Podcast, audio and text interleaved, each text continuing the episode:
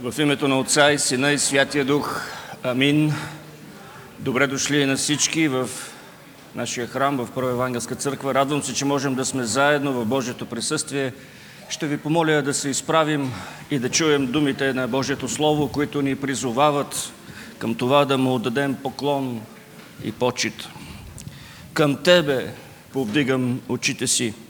Ти, който обитаваш в небесата, ето както очите на слугите гледат към ръката на господаря им, както очите на слугинята гледат към ръката на господарката й, така и нашите очи гледат към Господа нашия Бог, докато се смили над нас. Смили се над нас, Господи, смили се над нас, защото се преситихме от презрение. Душата ни се пресрити от подигравките на безгрижните и от презрението на горделивите.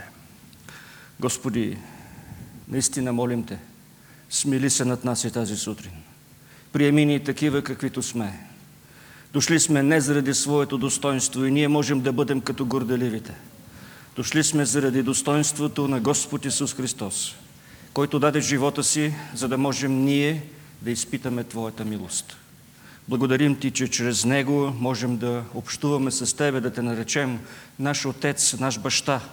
Благодарим Ти, Господи, че можем да сме събрани като деца пред Тебе, нашия Отец. Молим Те сега да ни благословиш, молим Те да ни дадеш възможност да Те хвалим с дух и с истина. Молим Те, Господи, да присъства сред нас. В името на Христос. Амин. Ще хвалим нашия Господ, като изпеем четири поредни песни, в които ще ни води групата за хваление. Изгрява зората, да, Той е на трона, Ти си мощен и песента достоен.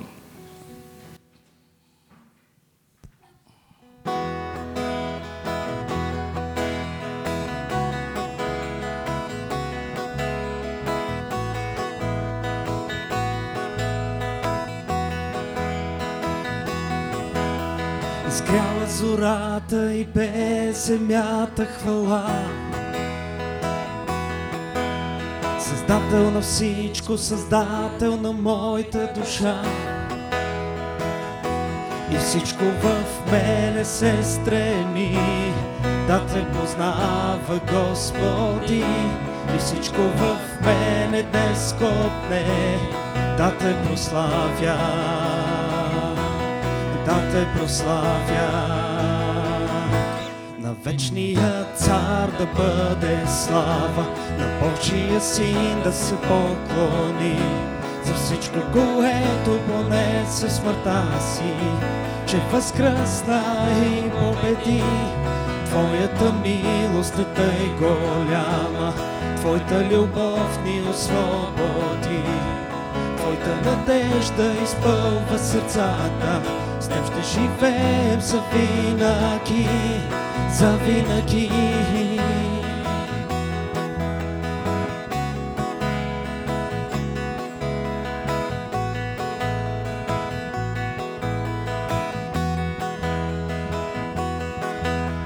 Стигам ръце и те хваля пред целия свят. Спасител на всички, спасител на моята душа. И всичко в мене се стреми да те издигам, Господи. И всеки пред Теб да се смири и да те прослави.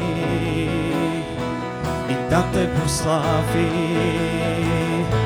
На вечния цар да бъде слава, на Божия син да се поклони, за всичко, което понесе смъртта си, че възкръсна и победи. Твоята милост е тъй голяма, Твоята любов ни освободи. Твоята надежда изпълва сърцата, с теб ще живеем за винаги. На вечния цар да бъде слава, на Божия син да се поклоним. За всичко, което понесе смъртта си, че възкръсна и победи. Твоята милост е тъй голяма, Твоята любов ни освободи и Твоята надежда изпълва сърцата. С Теб ще живеем за винаги, на вечния цар да бъде слава, на Божия син да се поклоним.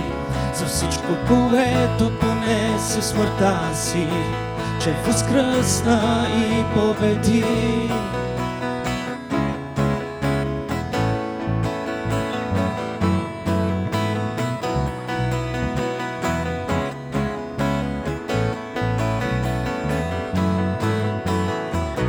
Да, Той е на трона, Исус е на трона, Той възкръсна от смъртта.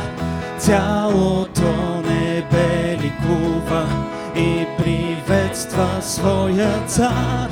Музика и шум от песни пълнят с радост вечността. Исус Христос е победител, Той е на трона. Да, Той е на трона, Исус е на трона, Той възкръсна от смъртта. Цялото небе ликува и приветства своя цар. Музика и шум от песни пълнят с радост вечността. Исус Христос е победител, Той е на трона.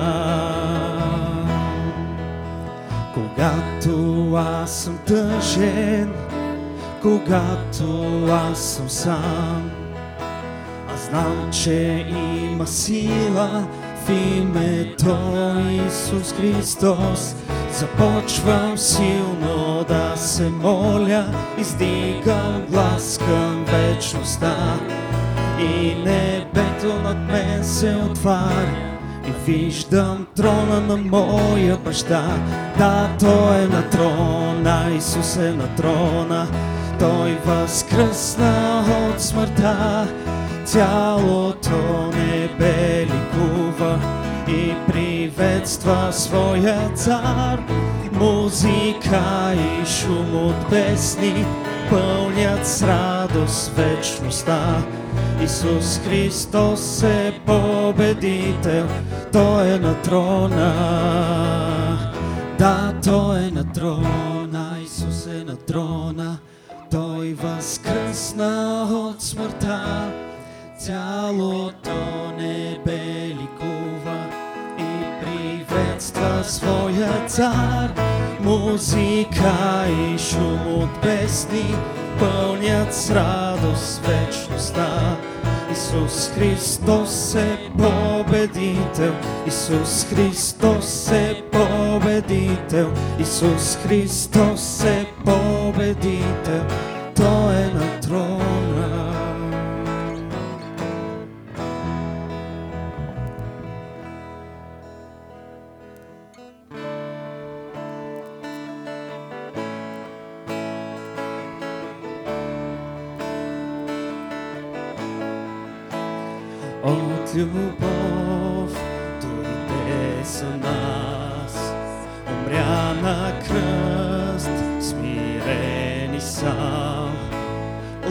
Отнес рама и моя грях и възкръсна в славата.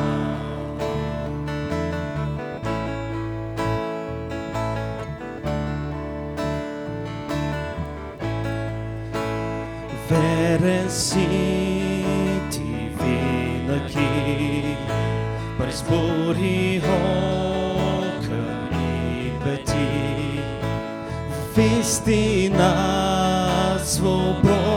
свободен съм, Исус е в мен, живеещ ти. Ти си мощен, ти си силен, греха разчупи и спаси ме. И аз вярвам, Христос възкръсна, Исус е си моя Бог.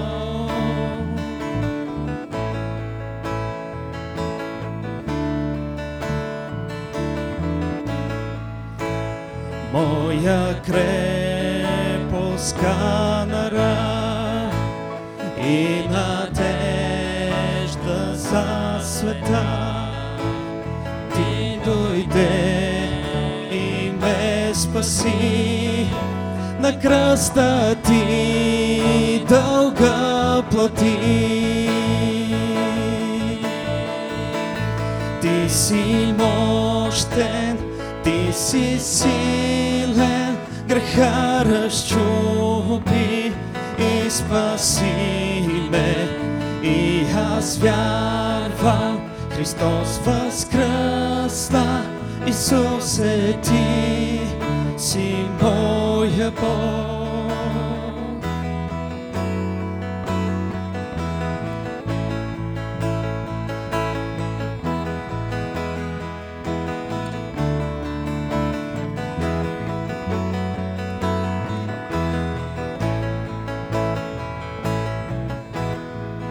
О, Господи, бъди издигнат, бъди издигнат, бъди издигнат. О, Господи, бъди издигнат, бъди издигнат, бъди издигнат. О, Господи, Ти си издигнат,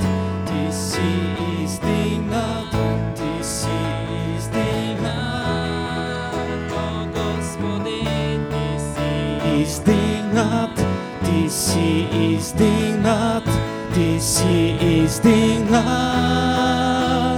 Ти си мощен, Ти си силен, греха разчупи и спаси ме.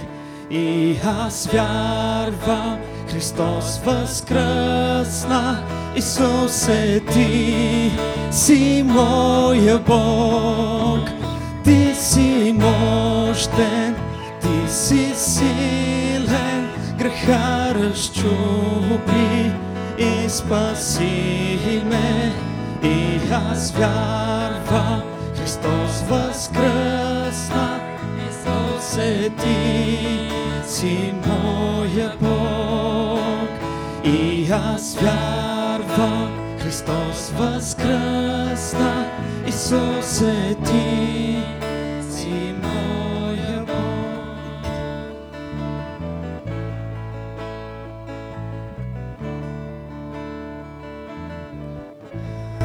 Боже, ние вярваме, че Ти възкръсна. И по тази причина имаме тази надежда за вечния живот. Тази а, увереност, Боже, че Ти си с нас. И благодаря Ти, че Ти направи всичко това за нас. И накрая възкръсна. И сега си с нас в трудностите, в процеса, в който се освещаваме. Благодаря Ти, че не ни оставяш. Всяка хвала, Боже, наистина е към Тебе. Всяка хвала, защото единствено Ти заслужаваш.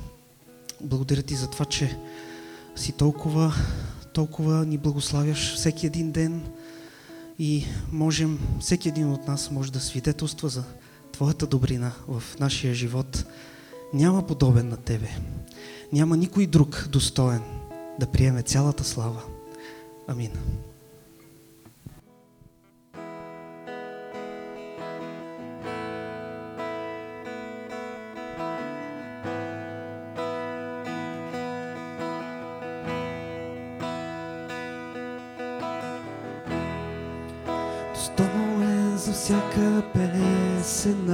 Хвала. Достоен за всяка слава в небеса. Достоен за всеки дъх, който вдишваме, живеем за Теб.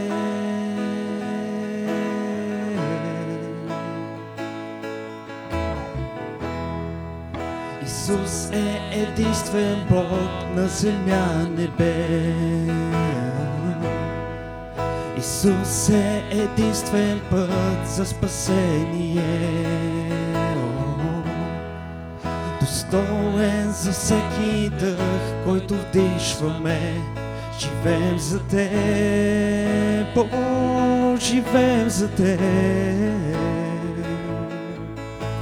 Свят си, няма друг подобен, няма друг достоен да приеме всяка слава към своето сърце водиме, с духът си научиме, Теб с любов да отразява.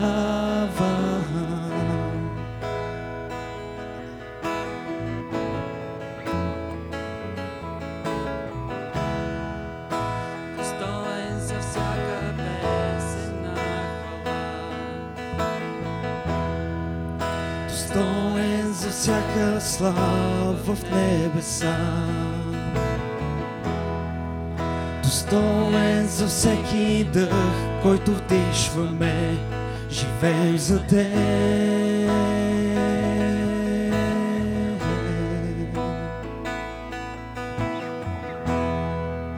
Исус е единствен Бог на земя небе. Исус е единствен път за спасение. Достоен за всеки дъх, който вдишваме. Живеем за Теб, о, живеем за Теб. Свят си няма друг подобен, няма друг достоен приеме всяка слава към своето сърце водиме, с духът си научиме, Теб с любов да отразява.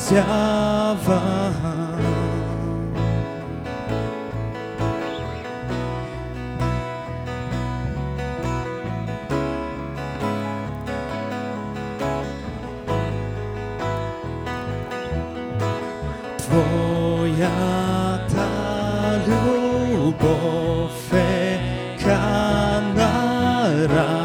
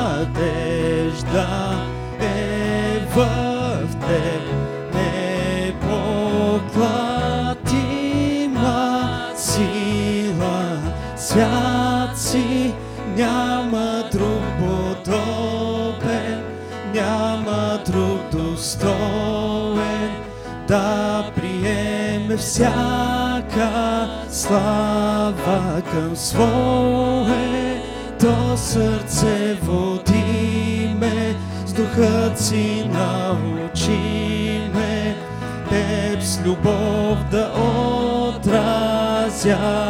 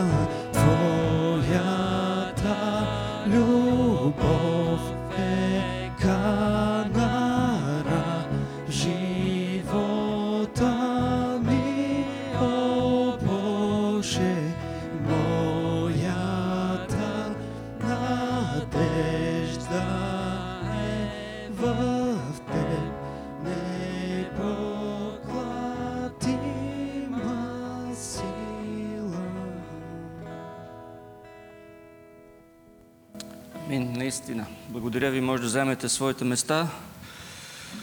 Господ е достоен, защото въпреки своето, своята слава и величие, Той се смилява и над нас и както казва псалмопевеца, както баща жали своите деца, така и Той жали нас и е милостив към нас.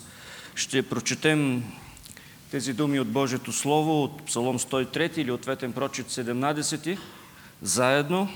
Те ще бъдат изписани и на екрана. Намерят се иначе в края на сборника с евангелски песни. Благославя и душе моя Господа и всичко, що е вътре в мене, нека хвали святото му име.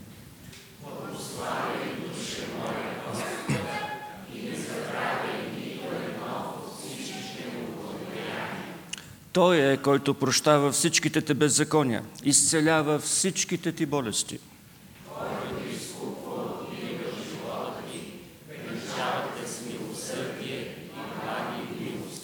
Който насища с блага душата ти, така че младостта ти се подновява като на орел.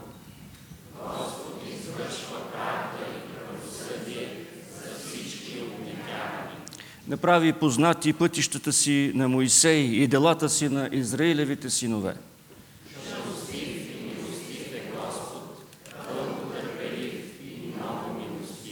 Няма да изобличава винаги, нито вечно ще държи гняв.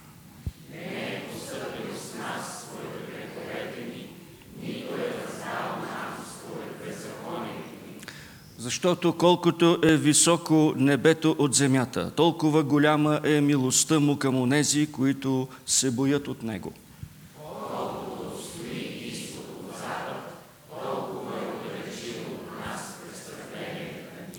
Както баща жали децата си, така Господ жали онези, които се боят от него.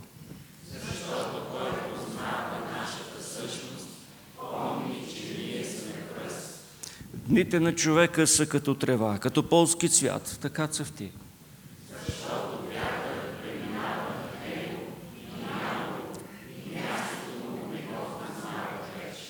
Но милостта на Господа е от века и до века върху тези, които се боят от Него и правдата Му върху внуците,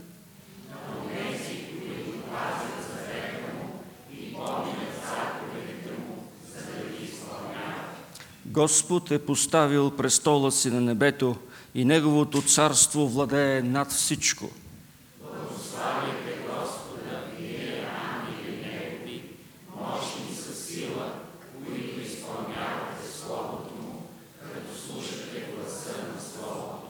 Благославяйте Господа всички Негови воинства, Негови служители, които изпълнявате волята Му.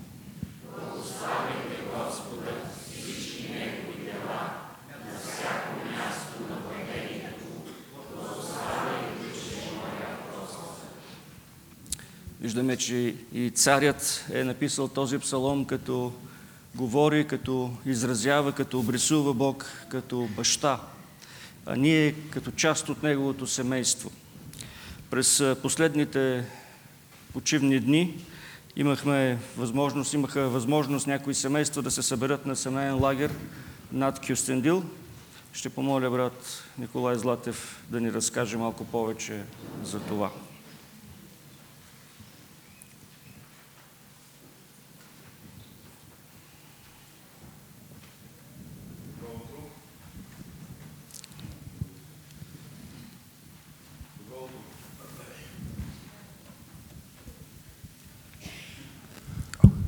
Да, може би вече се чува. Добро утро на всички.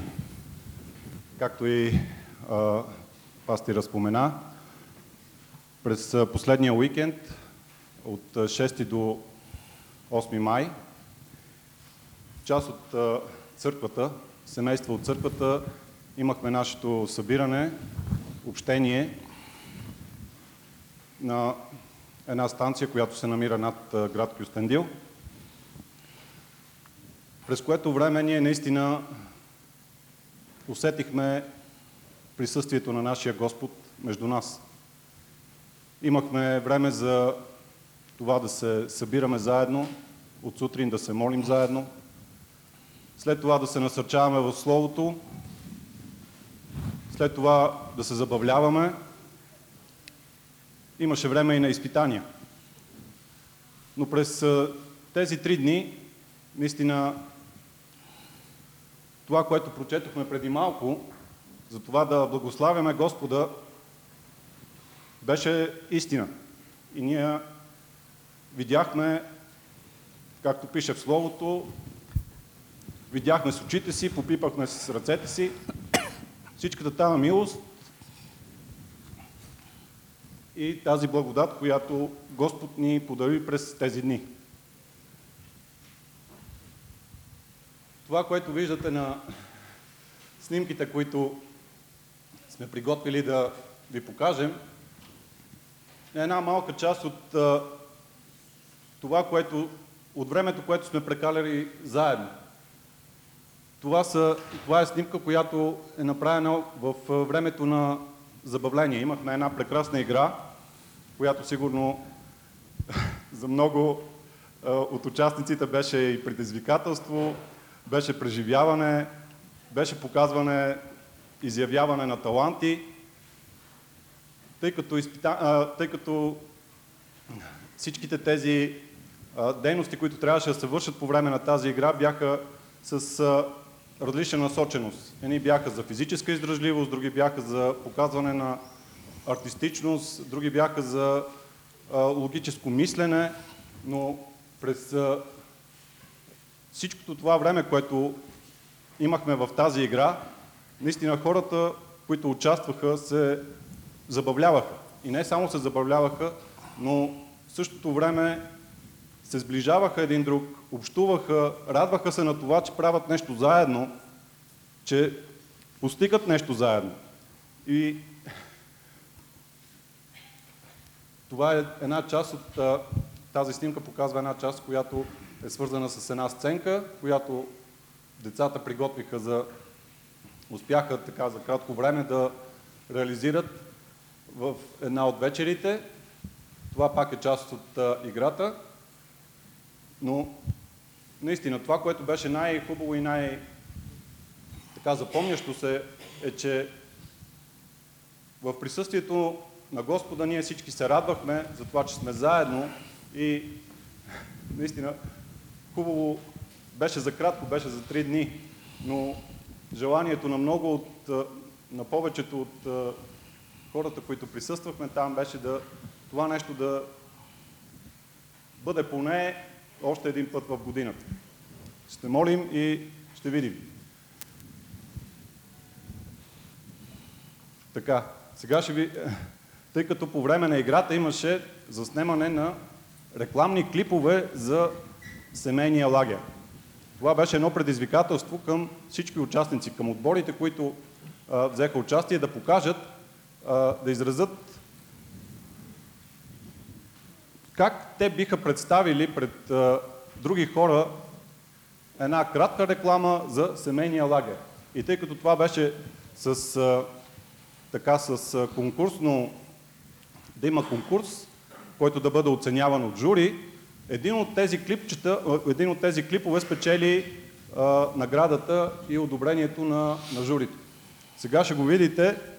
Наистина той е много така артистичен. Може би не се чува много добре, тъй като записа не е много хубаво направен, но...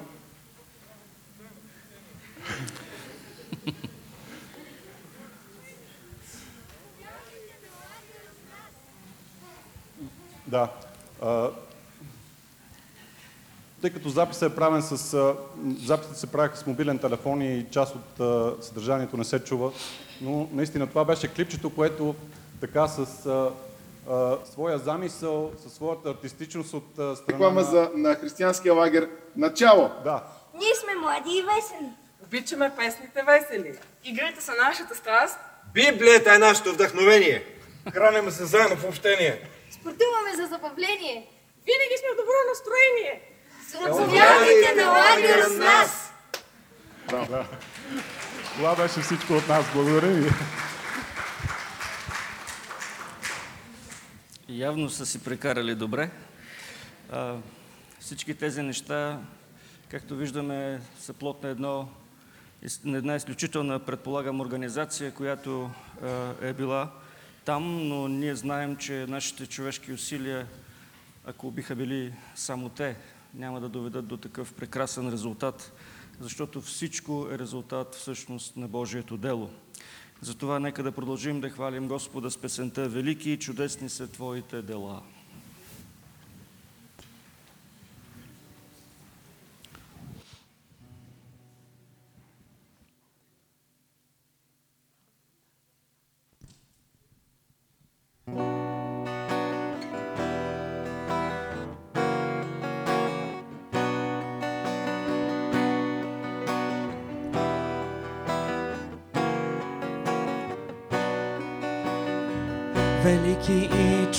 Чудесни са Твоите дела.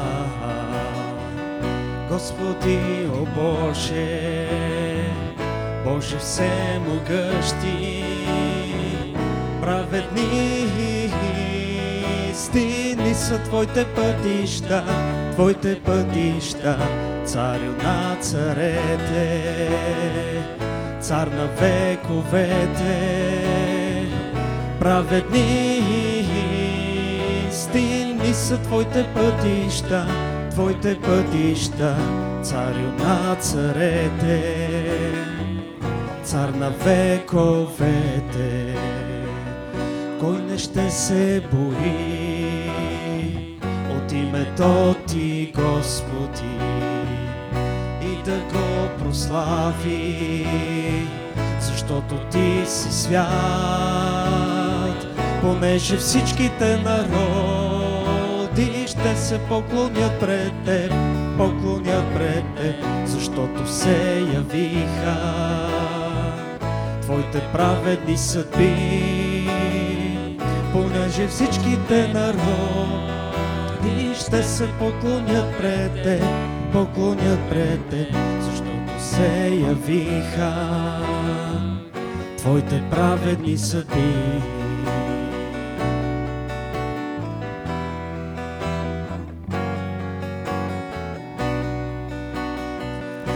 Велики и чудесни са Твоите дела.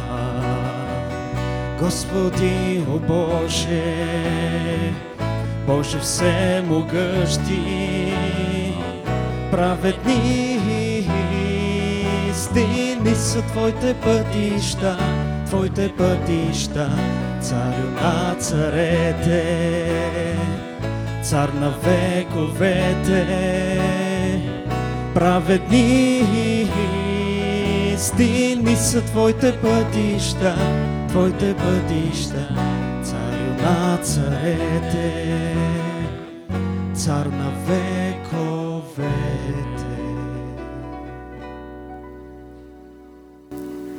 Амин. Нека да се изправим, за да чуем думите на Божието Слово, което обрисува тези дела, така както са записани в Евангелието според евангелист Марко, глава 14, стихове от 12 до 31 включително. Нека да обърнем внимание на думите на Бога. И на първия ден от празника на безквасните хлябове, когато колеха жертви за Пасхата, учениците му казаха, къде искаш да отидам и да приготвим, за да ядеш Пасхата? И той изпрати двама от учениците си, като им каза, идете в града и там ще ви срещне един човек, който носи стомна с вода. Последвайте го. И там, където влезе, кажете на стопанина на тази къща, учителят казва, къде е приготвената за мен гостна стая, където ще ям пасхата с учениците си. И той ще ви посочи една голяма горна стая, послана и готова, там ми пригответе. И така учениците излязоха и дойдоха в града и намериха, както им беше казал, и приготвиха пасхата. А като се свечери, той дойде с 12-те.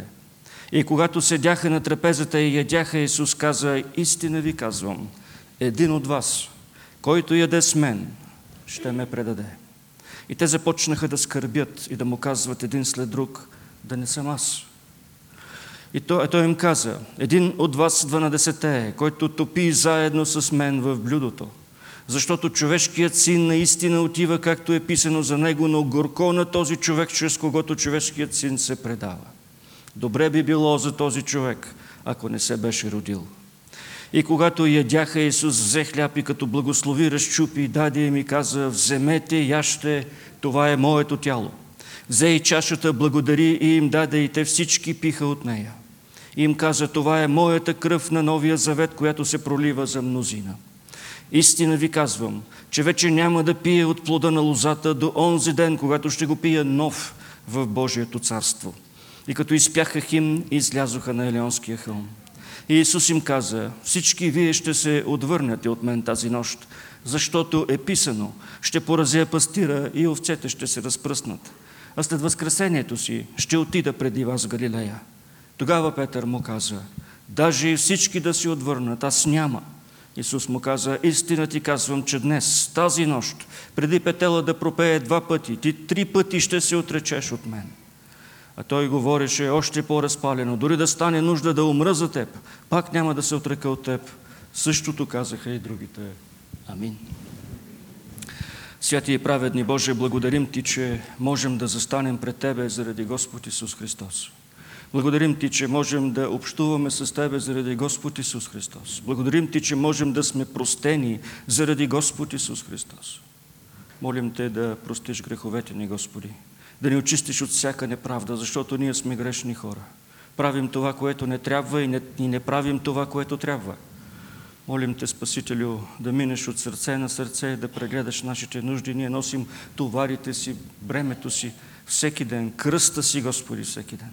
И Те молим да, да ни освободиш, да ни помогнеш онези неща, които ни товарят излишно, да ги оставим при Твоите нозе и да намерим мир и общение с Тебе.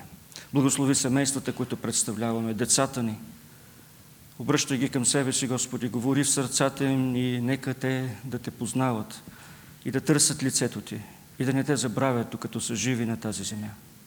Молим Те, Господи, да благословиш църквата тук. Всички нейни дейности, с които ние се натоварваме, нека помним, че те са Твоите дела. И нека, Господи, да смирено и в очакване Ти да се намесиш, да планираме всичко. Молим Те да благословиш нашия град, в който си ни поставил, да ни помогнеш, Господи, да разгласяваме Твоето Слово там, където сме. Молим Те да благословиш народа ни, да довеждаш до покаяние хора, които да се обръщат към Тебе и да славят името Ти.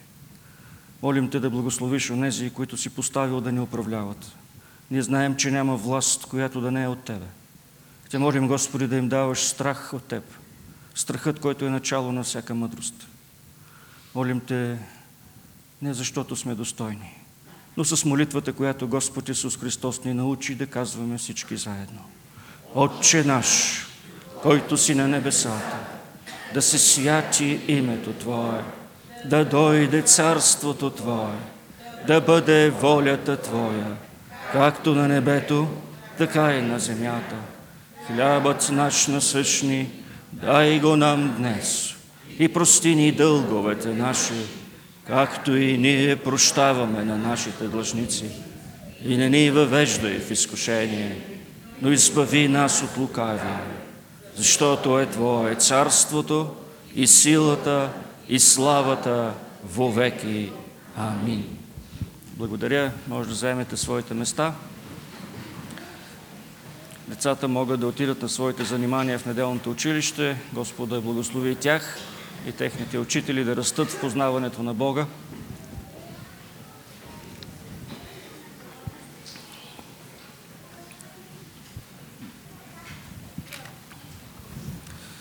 Уважаеми брати и сестри, сигурно знаете, че едно от пете сетива на човека е обонянието и то се появява още от отробата на майката при самото зачатие и осъществява най-пряката връзка между мозъка и външния свят, между съзнанието и подсъзнанието на човека. Смята се, че обонянието е 10 000 пъти по-точно от другите сетива, като има способността да разпознае стотици хиляди различни аромати. Ароматът достига до мозъка по-бързо, отколкото изображението или звукът и единственото от пете сетива, пряко свързани с един дял на мозъка, в който има своето физическо отражение страхът, тревожността, гневът, депресията и радостта. Обонянието е единствената система в човешкия организъм, която се обновява с такава скорост. 35 милиона сензорни клетки се обновяват на всеки 4 седмици. Статистиката сочи, че 25% от населението в световен мащаб страда от загуба на обоняние в някаква степен. Като резултат от пандемията, обонянието на 77% от хората, които са боледували от COVID, е било засегнато. Тази вечер, тази вечер ще бъде запомнеща се вечер. Дори и Юда Искариотски, сигурно и апостол Петър, ще си я спомнят след своето разкаяние. Може би най-важното нещо, което ще бъде запомнено, ще е мирисът. Мирисът на хляб. И разчупването, и ръцете, ръцете на Исус, които скоро ще бъдат прободени, как тези ръце разчупват хляба. Където и да отидат учениците от тук насетне, когато и да седнат на трапеза, когато хляб е поднесен, когато е разделен на всички, тогава в спомените им винаги ще изниква последното време с Господ Исус на масата. Мирисът на хляб ще им напомня за нея. Тогава, когато Той се явява възкръснал, по Него те ще го разпознаят. Тогава, когато разчупва хляба, благославя, те виждат и разбират, че това е Той. Явил им се жив. Вероятно всеки един от нас има свои собствени спомени за нещо, което му е било скъпо и запомнящо се. Парфюм, предмет, ястие, каквото и да е. Преди много години един приятел загуби своята съпруга, твърде млада, и много често лежеше в леглото, притиснал нейната дреха с пресъхнали от плач очи, вдишвайки просто ароматът от нея. В пасажът пред нас Господ Исус Христос ще установи своята трапеза. Чрез нея Той ще запорира, ще затвори, ще спре всичките ни сетива, за да ни припомни, за да ни върне в онзи първоначален смисъл на всичко, за което е дошъл.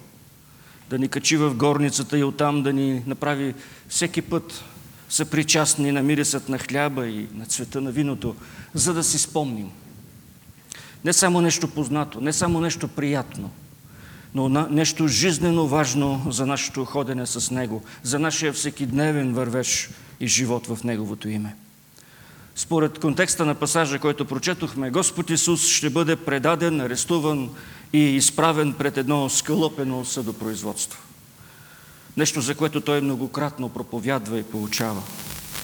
Сигурно вече сте забелязали, че евангелист Марко е построил своето евангелие по географски признак – Христос започва своето служение горе, на север в Галилея и от един момент слиза надолу в Юдея, за да стигне до Иерусалим и след като бъде осъден и умре на кръст извън стените на Светия град, да изкупи онези, които вярват в Него. Мрачно започва този късен следобед за учениците и за нашия Господ. Казва ни се, че две групи хора искат главата на Спасителя. Едната е Синедриона – още от началото ни става ясно, че искат да го арестуват, но ги е страх от бунта на тълпата. И вторият заподозрян е един от 12-те апостоли, избран лично от Христос. Юда Симонов Искариотски е готов за 30 сребърника да приключи земния живот на своя Господ. И сега от малкото село, в което са били в къщата на Симон Прокажения, те влизат в Иерусалим, за да участват в последната Пасха, заедно с Господ Исус. Но никой не знае къде ще бъде всичко. Никой, освен Христос, не е наясно как ще протече вечерята и къде ще седнат, за да я изедат всички. Съвсем целенасочено. Той не им казва нищо, докато не пристигнат до града. Не им казва и след това – Евангелист Лука споделя, че Исус изпраща Петър и Иоанн да отидат и да се срещнат с един мъж, който знае къде е наредено всичко. Подобно на триумфалното влизане на Христос в Иерусалим, тук и сега Той е приготвил трапезата предварително. Както в случая с магарето и сега хората са готови, паската ги очаква. По всяка вероятност Христос е запазил това в тайна, защото не иска Юда да го предаде по време на вечерята. Това би било най-удобното място за злосторника, но Господ иска да прекара тази последна вечеря насаме с тези, които обича, с тези, които до край възлюбва. Той подготвя всичко. Той в образа на слуга до край поднася и последния детайл, само и само да изрази делото си наяве и да изкаже най-съкровенните си мисли на тези, с които е бил повече от три години и които обича до смърт. Именно за това и ние съобщаваме за отслужването на Господната трапеза по-рано, за да можем да се приготвим за участието в нея. Да можем да се покаем за греховете си пред Бога, да изчистим взаимоотношенията си с брата и сестрата, защото всичко, което ще се случи на масата, ще бъде личното, интимното взаимоотношение между Спасителя и всеки, който вярва в Него. Господ Исус Христос иска вечерята да бъде между Него и вярващия. Много неща могат да се кажат върху думите от, тази част от Евангелието. Но бих искал да ви спра на три важни и основни принципа. Първият е, че Господ Исус Христос е домакинът на тази вечеря. А на първия ден от празника на безквасните хлябове, когато колеха жертви за Пасхата, учениците му казаха, къде искаш да отидем да приготвим да ядеш, да ядеш Пасхата. Той изпрати двама от учениците си, като им каза, идете в града и там ще ви стигне, срещне човек, който носи стомна с вода. Последвайте го. И там, където влезе, кажете на стопанина на тази къща. Учителят казва, къде е приготвената за мен гостна стая, където ще ям паската с учениците си. И той ще ви посочи една голяма горна стая, послана и готова. Там ни пригответе. И така учениците излязоха и отидоха в града и намериха, както им беше казал, и приготвиха Пасхата. Във всяка пасхална вечеря евреите изпиват четири чаши вино и всяка от тях е изпълнение на обещанието, дадено в книгата Изход, 6 глава, 6 и 7 стих, където се казва следното. Аз съм Господ, ще ви изведа изпод товарите на египтяните, ще ви избавя от тяхното робство, ще ви изкупя с простряна мишца и с велики присъди, ще ви приема за мой народ и ще бъда ваш Бог. И ще познаете, че аз съм Господ, вашия Бог, който ви извеждам изпод египетските товари. Четири обещания, четири чаши. Ще ви изведа от товарите на египтяните, ще ви избавя от тяхното робство, ще ви изкупя – и ще ви приема за мой народ и ще бъда ваш Бог. Всеки път, когато еврейското семейство се събира за да празнува Пасхата, тези четири чаши са там и вечерята протича по определен ред. В началото главата на семейството започва с благословение на храната и изпива първата чаша вино. След това се внася самата тя, самата храна. Пасхалното агне, за което можем да прочетем в книгата Изход 12 глава. То се пече цяло с горчиви билки и задушени плодове. И всяко от тях има символично значение в празник.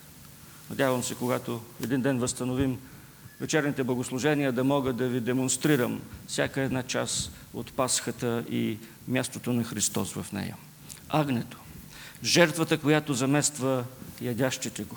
Агнето, чиято кръв ще бъде поставена на стълбовете на вратите, така че ангелът на смъртта да премине над това домакинство. В безопасност с кръвта на агнето. А след това и горчивите билки, за да им напомнят за горчивината на робството. Доколкото можем да разберем от историческите документи, които равините са писали през първи век, когато Христос празнува това, задушените плодове са имали вид на хоросан, който е бил използван за направата на тухли от глина, за да им напомня за робството им и за това, от което Бог ги е извел. Първата изпита чаша символизира, че от товара на египтяните и робството може да ни изведе само кръвта на Агнето Божие. След благословението и първата чаша се внася храната и най-малкият син задава въпроса. Той пита, какво правим? Защо правим всичко това? И бащата обяснява, разказва значението на историята на изхода, след това изпива втората чаша вино, разчупва хляба и казва молитвата Благословен си Господи Боже, наш царю на Вселената, който си направил така, че хлябът да излезе от земята слава, да бъде на Твоето име. Вероятно тук Исус е раздал хляба при тази втора чаша. Чашата, която символизира свободата, до която довежда смъртта и кръвта на агнеца. А след това е изпята първата част от псалмите, в които се среща думата Алилуя от 113 до 115. След това ястието е изядено и благословението и благословено и изпита третата чаша вино. Чашата, която казва, че изкуплението става по вяра, която лично ядящият агнето изразява, като се храни с него, ставайки се причастен със смъртта на животното, което осигурява живота на тези, които са в този дом. След това бива изпята и втората част от тези псалми, псалмите от 116 до 118. Така че, когато четем от Евангелието, че са изпели химн, това вероятно е бил псалом 118, който между другото е прекрасно описание на делото, което Христос ще извърши. И след това Пасхата завършва с изпиването на четвъртата чаша. Четвъртата чаша, тази след вечерята, е чашата на радостта на завършването на празника. И има молитва. Господи, направи ни достойни за Месията и да бъдем Твой народ в Месията, Давидовия син, в Неговото семе. Забележете надеждата на Пасхата. Семето на Месията ще е онова, в което вярващите присъстват и то, от друга страна, е истинската надежда, че един ден, когато Той дойде, грехът ще приключи и света ще бъде свободен. Главата на змията ще бъде смазана от семето на жената. И тази сложна традиция, и тази сложна трапеза е била приготвена предварително.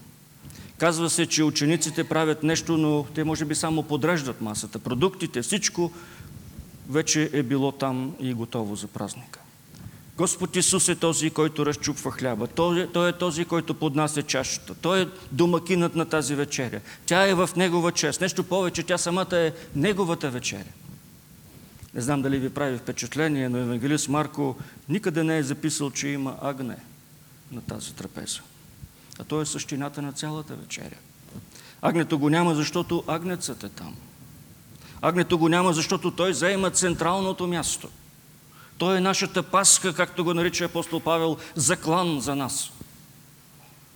Така и всичко на кръста е подготвено от Бога. Господ Исус стигна до тази вечеря не защото е принуден към това – той отиде на кръста не защото ние сме го помолили за това. Той даде живота си не защото сме го привлекли към това, но защото Той пожела. Защото Той е обикна до край. Защото Той е двигателят и осъществителят на нашето спасение, самият Агнец Божий.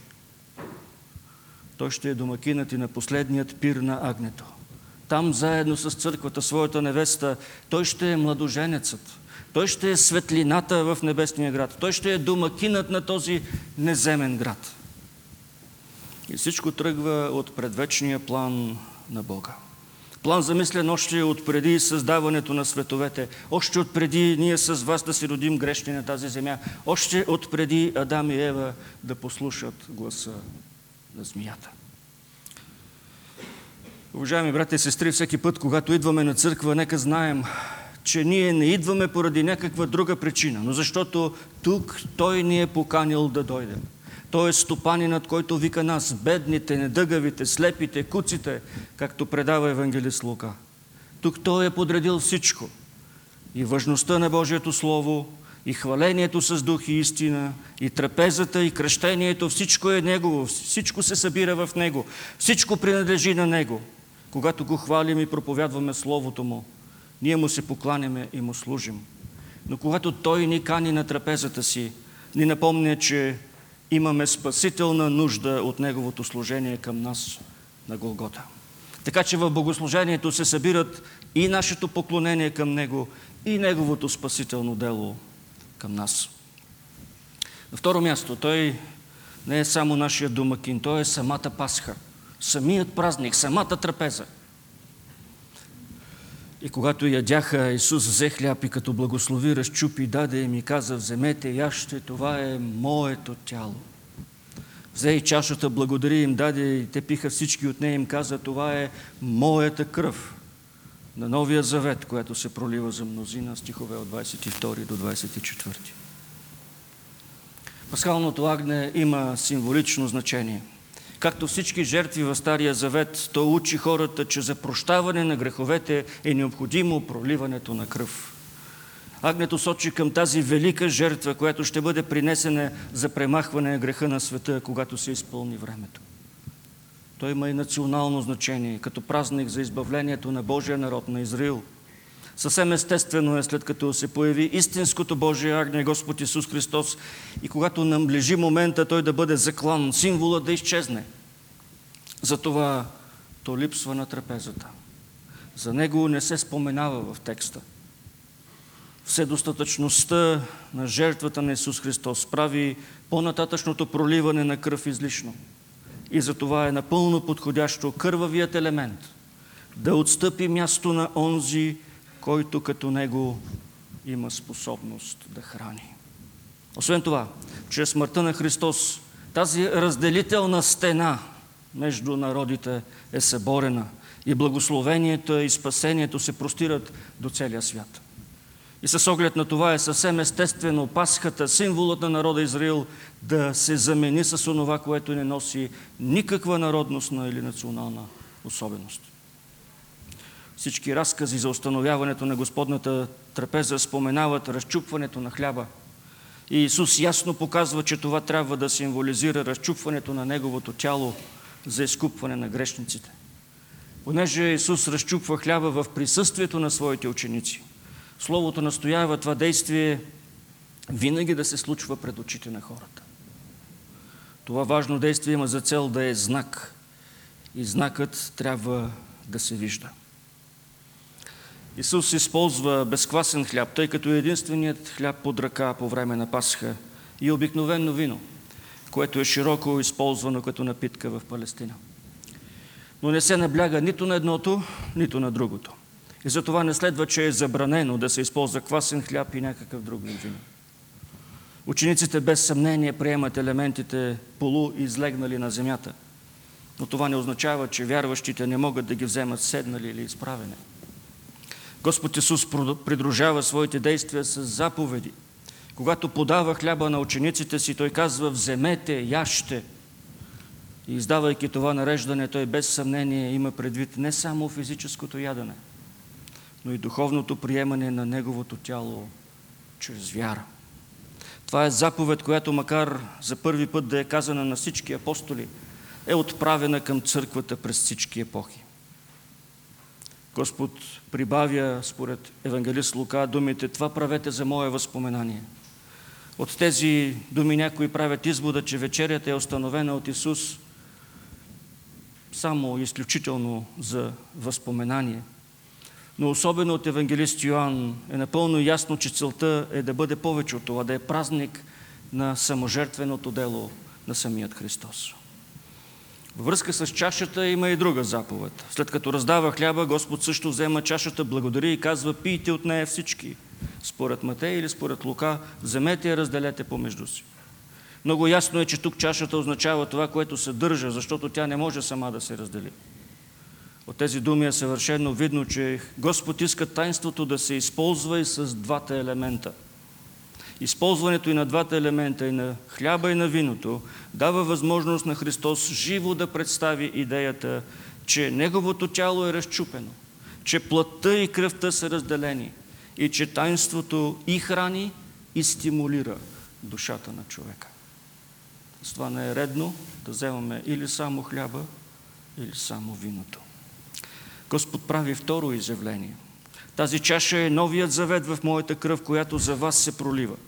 И тук думата за вас няма нищо по-широко като значение, отколкото изявлението за хляба, което се, което се дава за вас, тялото.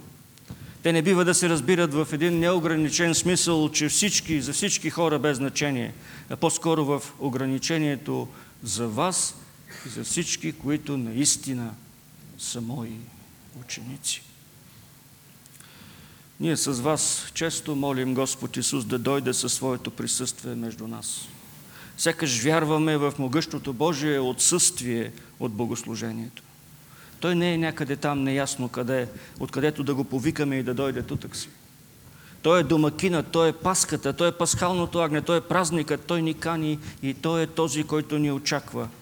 Когато сме пред масата и участваме във вечерята, ние се съединяваме с Него – с Неговата смърт и ние умираме. С Неговото възкресение и ние възкръсваме. С Неговото възнесение и ние седим отдясно на величието на високо, защото Той е все във все. На трето място, Той е верният сред предателите. Стихове от 16 до 21. А когато се свечери, Той дойде с 12-те. И когато седяха на трапезата и едяха, Исус каза, истина ви казвам, един от вас, който яде с мен, ще ме предаде. Те започнаха да скърбят и да му казват един след друг, да не съм аз. Той им каза, един от вас, 12-те, е, който топи заедно с мен в блюдото. Защото човешкият син наистина отива, както е писано за него. Но горко на този човек, чрез когото човешкият син се предава. Добре би било за този човек, ако не се беше родил. Представяте ли си? На последната вечеря с учениците си, Господ Исус нарушава тишината и първите думи, които казва, е, че сред тях има предател. Ако ние сме там, как ли ще се почувстваме? Ще бъдем ли сконфузени? Ще се питаме ли дали не е някой от нас? Въобще, къде се намираме ние в този текст, който прочетохме? Какво ни говори той? С каква полука ще си тръгнем от тук, може би? Драги брати и сестри и гости на нашата църква, нека признаем. Ние сме юдовците, ние сме и петровците.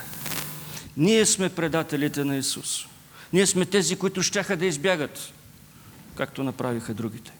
Ние сме, предати, ние сме предали нашия учител с начина по който сме живели и с начина по който не сме успели да направим това, за което ни е призовал. Ние сме провалените предатели. Има два вида предатели на тази вечеря с Исус. Има един, апостол Петър, който предава Исус, той се заклева с клетва, аз никога не съм го познавал. Петър даже изрича, изрича ругатни. Друга страна е Юда. Той плаща цената на един роб. 30 сребърника струва робът.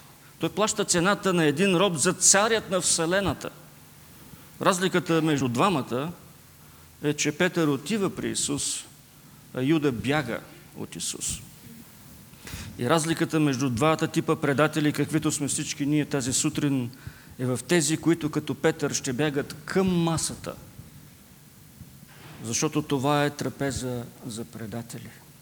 Господ подаде залъка си на този, който щеше да го предаде и продължава да го прави и на предателите днес. Господната трапеза е единствената трапеза, която царят слага за своите врагове. Това е единствената трапеза, сложена от един цар за онези, които биха го предали на смърт, защото е единственият цар, който умира за своите слуги, които го предават и им слага вечеря. Не знам дали забелязвате от текста, но при установяването на тази трапеза той не изпи четвъртата чаша. Даде я на своите ученици.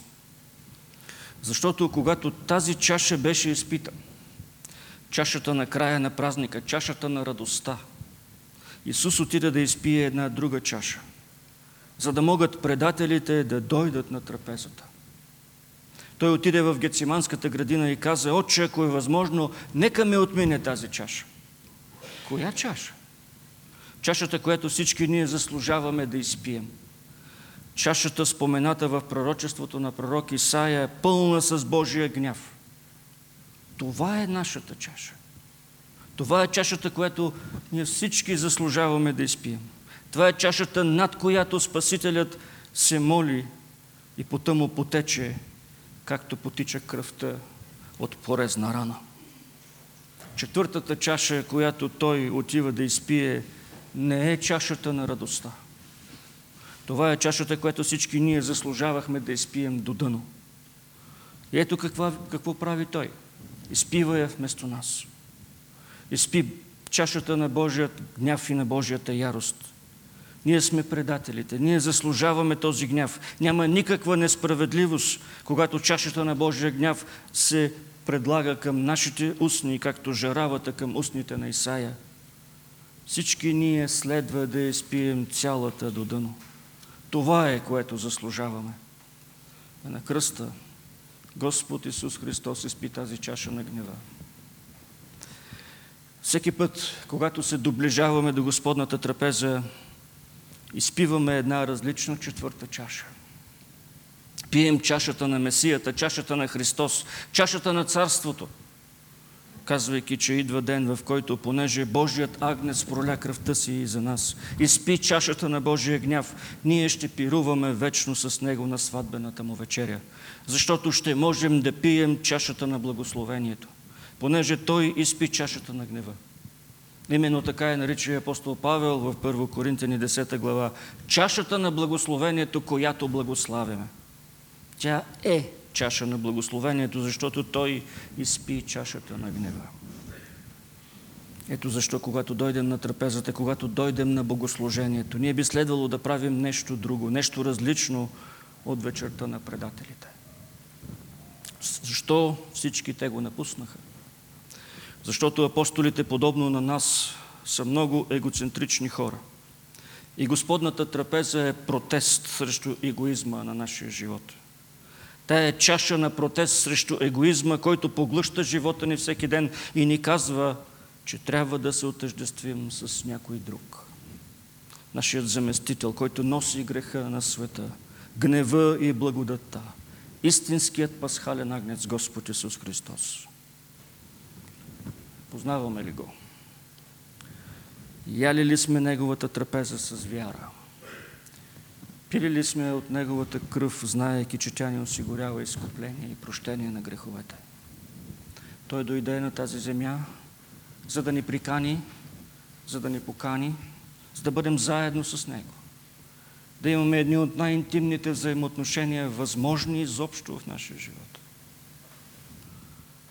Той, Агнецът Божий, дал живота си, изпил чашата до край, за да можем ние сега с вас да сме заедно деца на един небесен баща. Амин. Господи, благодарим Ти за това, че дойде да стигнеш до край.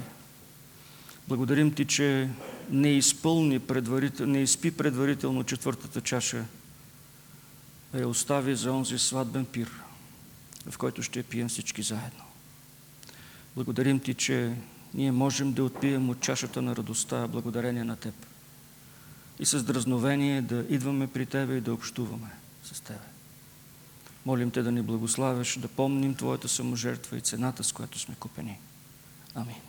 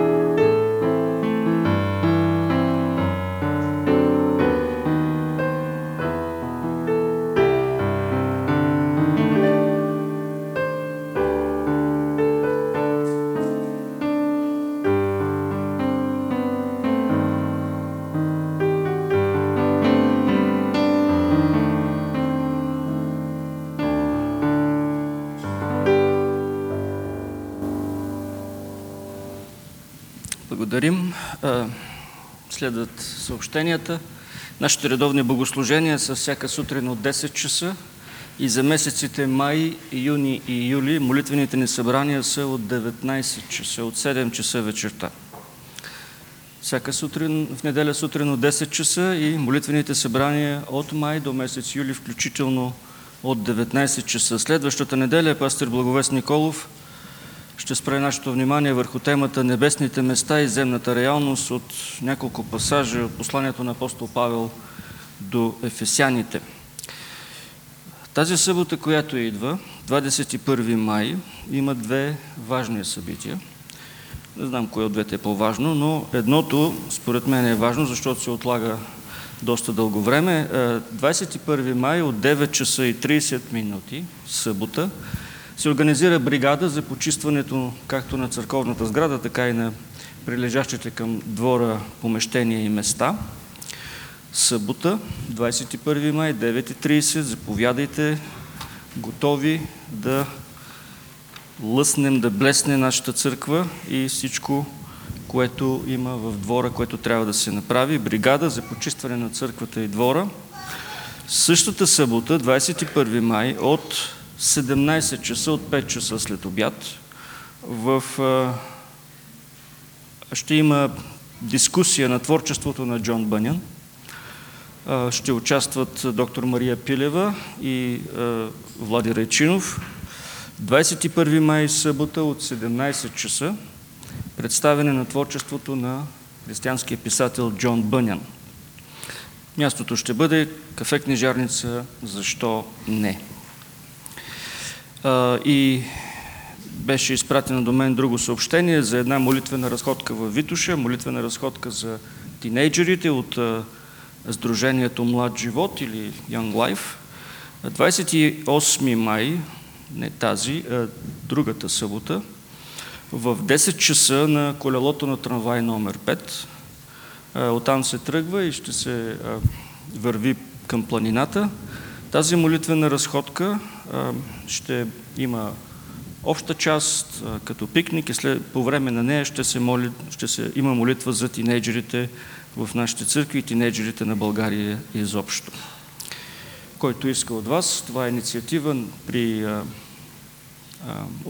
Обединение Евангелски църкви, едно от служенията, които са от, от името на нашите евангелски църкви, така че който иска може да заповяда. Ако не съм пропуснал нещо, ще завършим нашето богослужение с песента Жив е, жив е, смъртта той победи, песен номер 161, да, пропуснах. Ще има евангелизационно събиране пред НДК от 17 до 21 май. Ако искате, там има брошури при изхода на църквата, можете да си закупите вестник Зорница или ако нямате бюлетина за събитията, да се снабдите с него. Песен номер 161, по време на която ще мине и дискусът за Божието дело на това място.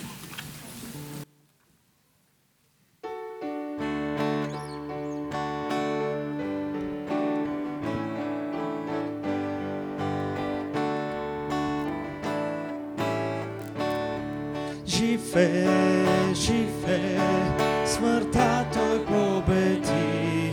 Живе, живе, Господ пак се яви. Живе, живе, със слава окръжен ще води нас живот блажен. Ръце злодейски него повесиха на кръст, страдания и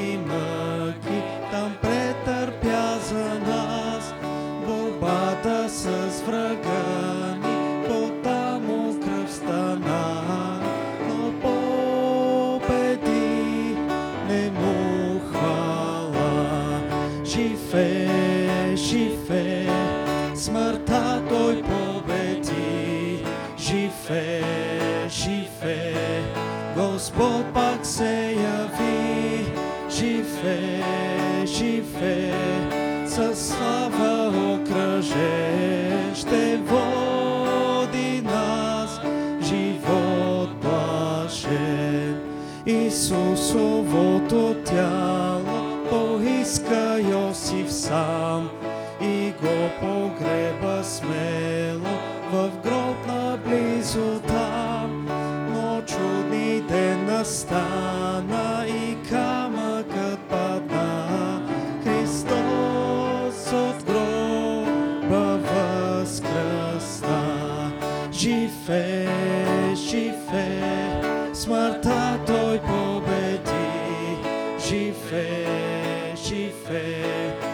Господ пак се яви. Живе, живе, със слава окръжен ще води нас. Живот блажен на гроба подранила Мария с жени. Там ангелът им каза, сега идете ви, на всички разкажете най-радостната ве. От гроба той възкръсна днес. Живе, живе, смъртта той победи. Живе, живе, Господ пак се яви. Живе, живе,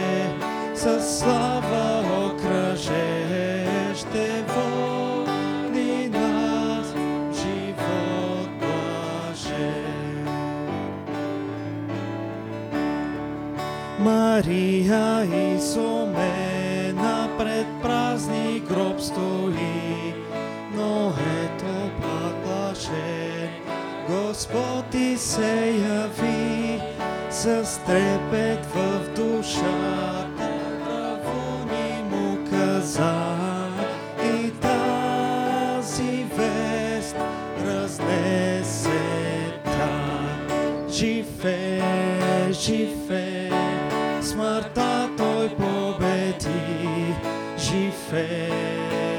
живе, Господ пак се яви. Живе, живе, със слава окръжен ще води нас живот блажен.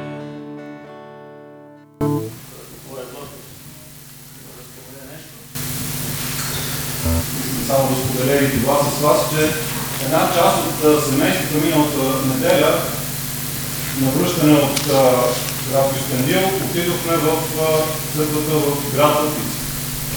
И искам да ви предавам поздравите на братата и сестрите от град Лъпица, от техния пастир.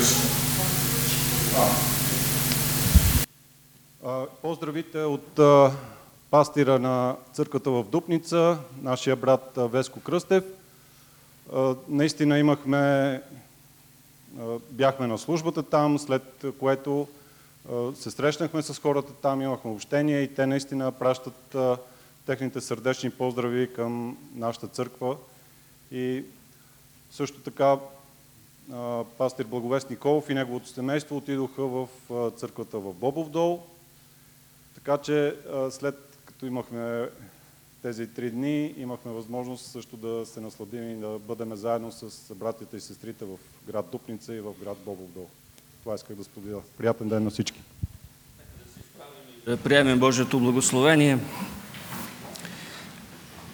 Истина ви казвам, че вече няма да пия от плода на лозата до онзи ден, когато ще го пия нов в Божието царство. И сега нека благодатта на Господ Исус Христос, любовта на Бог Отец, общението, ръководството и присъствието на Святия Дух, един Бог в три лица, да бъде и да пребъде с всички нас, с домовете ни, с чадата ни, с църквата на това място и с Христовата църква по целия свят, сега и през цялата вечност. Амин.